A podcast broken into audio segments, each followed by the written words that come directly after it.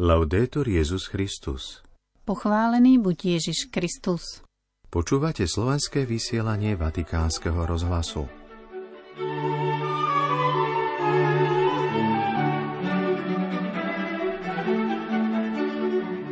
V dnešnú sobotu 4. marca pápež František obnovil svoju bežnú aktivitu.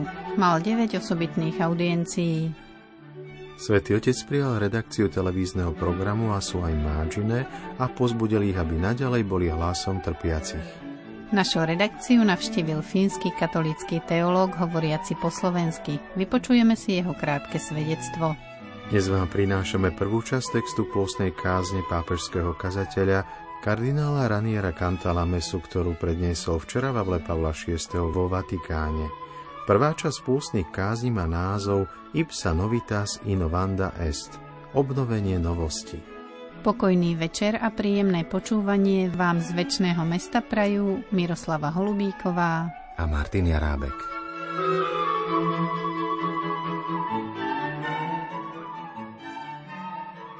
Celý náš život viery je zdieľaný. Ježiša nasledujeme spoločne – Naša pôstna cesta je synodálnou, pretože ju absolvujeme spoločne ako učeníci jedného majstra po tej istej ceste. Tak znie tweet svätého Otca pre dnešnú pôstnu sobotu.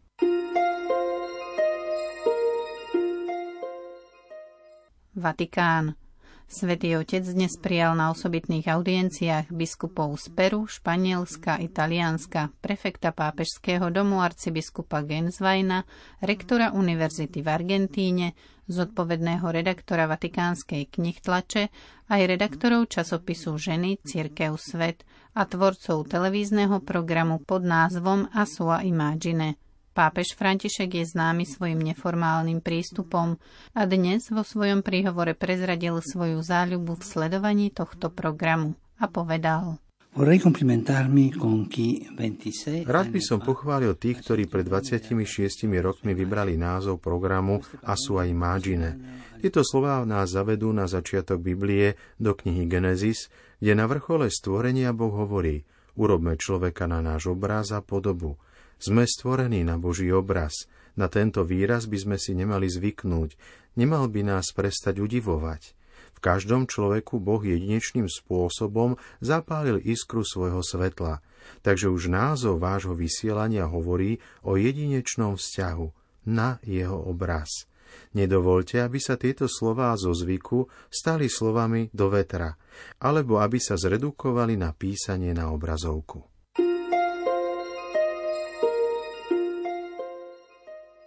Slovenskú redakciu vatikánskych médií navštívili traja Fíni.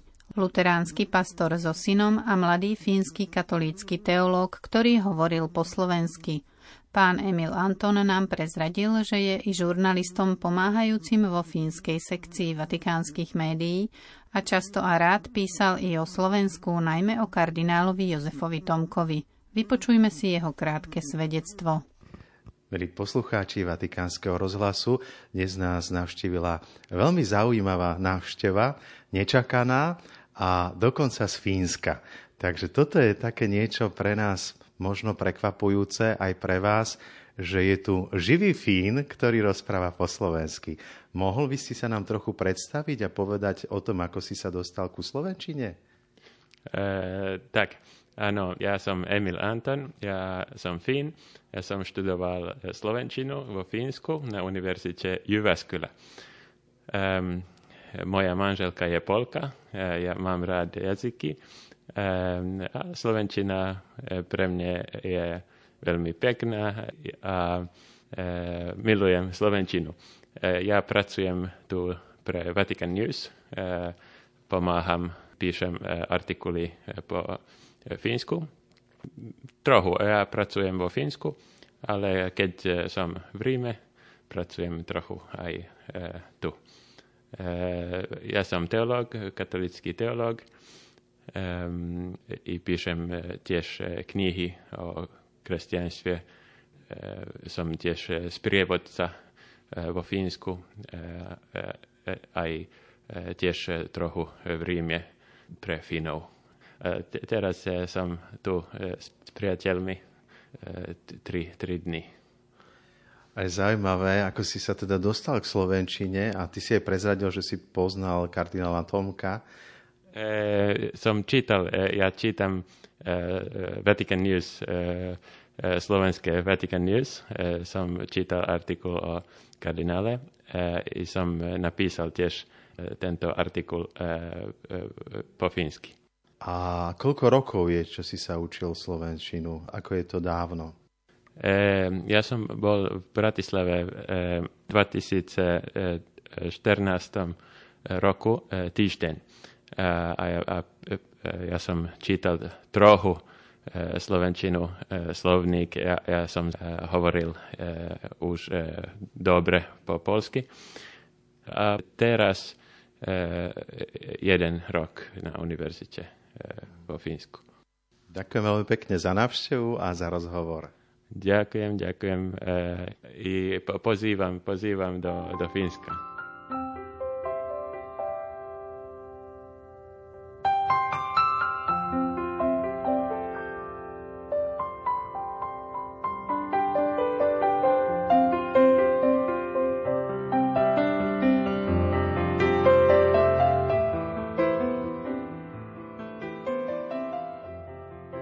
Teraz sa už započúvajme do textu prvej pôstnej kázne pápežského kazateľa kardinála Raniera Cantalamesu.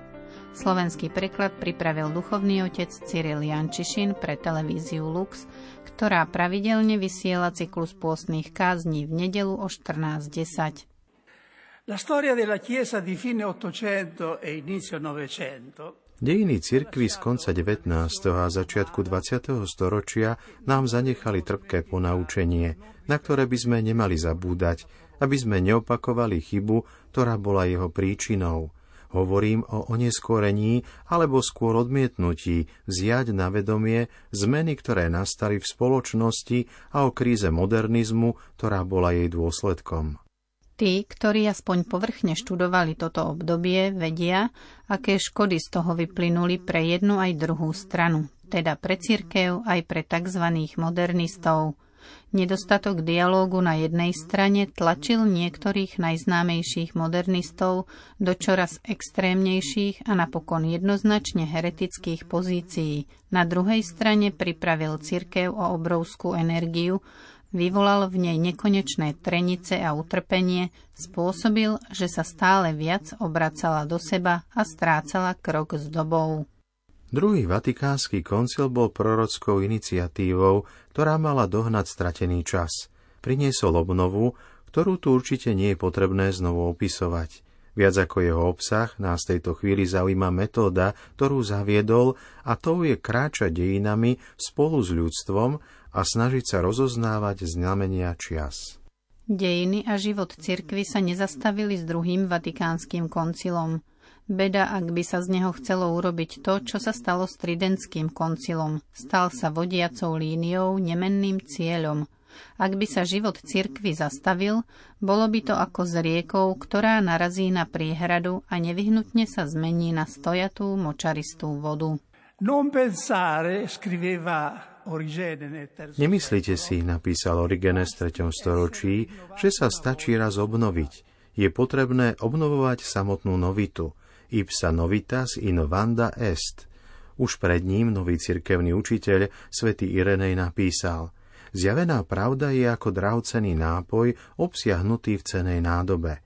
Pôsobením Ducha Svetého sa neustále omladzuje nápoj a rovnako aj nádoba, ktorá ho obsahuje – Tou nádobou, ktorá nesie zjavenú pravdu, je živá tradícia cirkvy.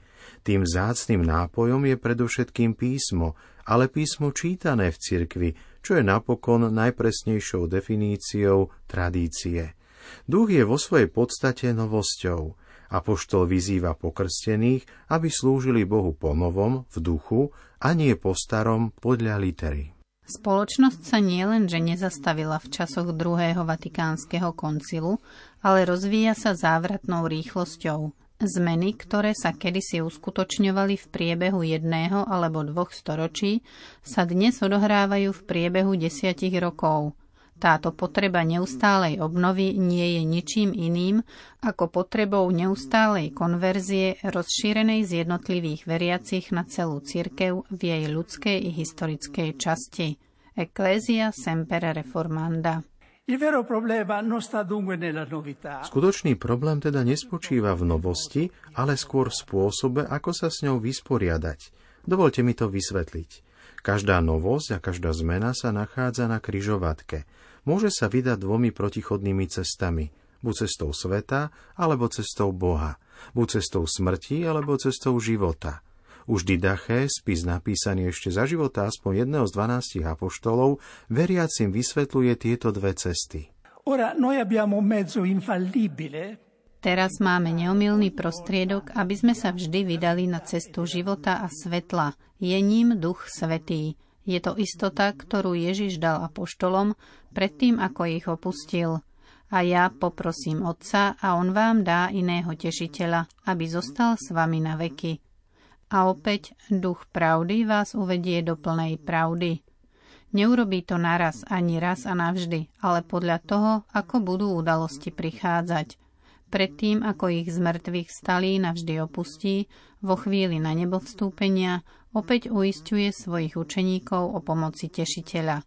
Dostanete silu, hovorí, keď zostúpi na vás Svetý duch a budete mi svetkami v Jeruzaleme i v celej Judei aj v Samárii a až po samý kraj zeme. Zámerom piatich pôstnych kázni, ktoré dnes začíname, je veľmi jednoducho povedané práve toto. Pozbudiť nás, aby sme Ducha Svetého postavili do centra celého života cirkvy a najmä v tejto chvíli do centra synodálnej práce. Inými slovami, aby sme prijali naliehavú výzvu, ktorú z mŕtvych stali adresuje v Apokalypse každej zo siedmých cirkví Malej Ázie – kto má uši, nech počúva, čo duch hovorí cirkvám.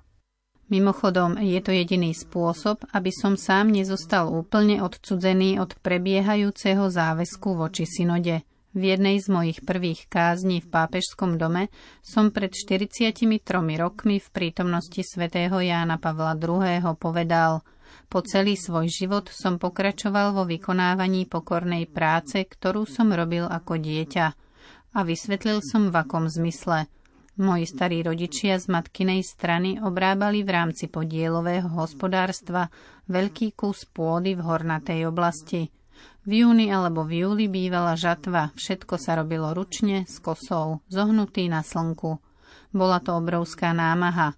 Ja a moji malí bratranci sme mali na starosti nosiť žencom vodu na pitie. A práve o tom som hovoril, že to robím až do konca života. Ženci sa zmenili, teraz sú to robotníci v pánovej vinici. Aj voda sa zmenila, teraz je to Božie slovo.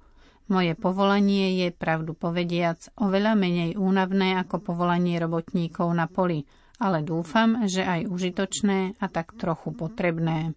Tejto kázni jednoducho nadviažem na ponaučenie, ktoré k nám prichádza z rodiacej sa cirkvy – Inými slovami chcel by som ukázať, ako Duch Svetý viedol apoštolov a kresťanské spoločenstvo, aby pomaly vstúpili do dejín.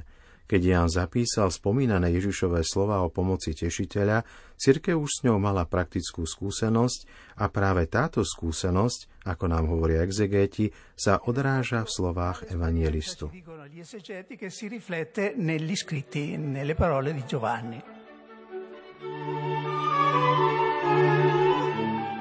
Toľko z pôstnej kázne kardinála Cantalamesu. Pripomeňme, že celý text nájdete na našej internetovej stránke www.vaticannews.va. V budúcom vysielaní sa k nej ešte vrátime.